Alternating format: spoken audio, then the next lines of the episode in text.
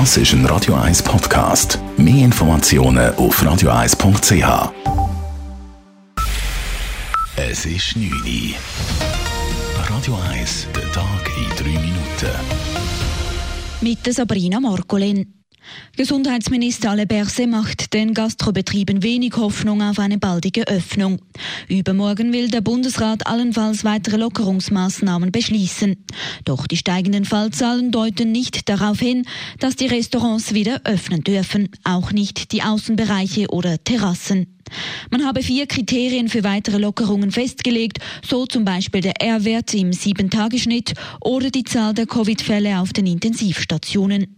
Eine Mehrheit sei derzeit nicht erfüllt, so Berse. Muss man schon sehen, wie die Situation sich entwickelt. Das Problem, das wir jetzt haben, sind drei von diesen vier Kriterien, die sind negativ. Das heißt, es ist nicht einfach für uns zu wissen, wie man damit vorgehen muss und vorgehen will. Und das größte Problem wäre sehr wahrscheinlich, dass man jetzt eröffnet und wieder schließen muss dann. Zur Perspektive Perspektive für die Gastrobranche sagte Berse, er könne im Moment keine Versprechen abgeben, die er nicht halten könne. Nach dem Wegfall der Quarantänebestimmungen für Portugal und Spanien ziehen bei der Fluggesellschaft Swiss die Buchungen für diese Länder deutlich an. Innerhalb einer Woche wurden bis zu fünfmal mehr Buchungen verzeichnet, schreibt die Swiss in einer Mitteilung. Deshalb reagiert die Airline im Hinblick auf die Osterreisezeit. So finden in der Woche ab dem 29. März statt 34 43 Flüge nach Spanien statt. Ab dem 5. April sind es dann 59 statt 48.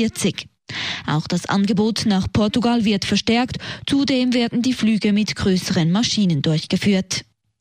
Der Nationalrat lehnt die Volksinitiative Ja zum Schutz der Kinder und Jugendlichen vor Tabakwerbung ab. Die Initiative verlangt ein weitgehendes Verbot der Werbung für Tabakprodukte. Diese wären immer dann verboten, wenn sie Kinder und Jugendliche erreichen könnte. Weiter erlaubt bliebe hingegen Werbung, die sich ausschließlich an Erwachsene richtet. Die Ratsmehrheit fand, damit werde ein faktisches Werbeverbot geschaffen, da fast jede Werbung Kinder und Jugendliche erreichen könne.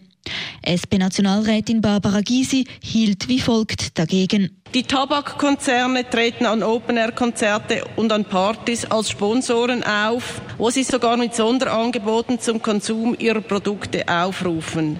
Neue Produkte wie E-Zigaretten, Snus oder Schnupftabak werden als sogenannt gesündere Alternativen angepriesen. Dabei sind sie genauso schädlich. Die Vorlage geht nun erneut in den Ständerat. Die Weltgesundheitsorganisation WHO hält vorerst am Einsatz des Corona-Impfstoffs von AstraZeneca fest. Die WHO sei der Meinung, dass die Vorteile die Risiken überwiegen, teilte die Organisation mit.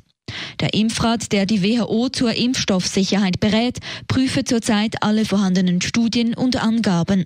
Sobald die Prüfung abgeschlossen sei, werde die WHO erneut informieren. Mehrere europäische Länder haben das Verabreichen des Corona-Impfstoffs von AstraZeneca aufgrund des Verdachts schwerer Nebenwirkungen vorläufig gestoppt. Radio 1 Wetter. Am Abend und Nacht ist es veränderlich bewölkt mit Auflockerungen und ein paar Schauer. Die Schneefallgrenze liegt bei 400 bis 600 Meter. Morgen Donnerstag ist es wechselnd bewölkt. Zwischendurch gibt es immer wieder ein bisschen Sonne. Dazu ist es meistens trocken. Es gibt höchstens lokal Schneeschauer. Temperatur am Morgen maximal 0, am Nachmittag 5 Grad. Das war der Tag in 3 Minuten.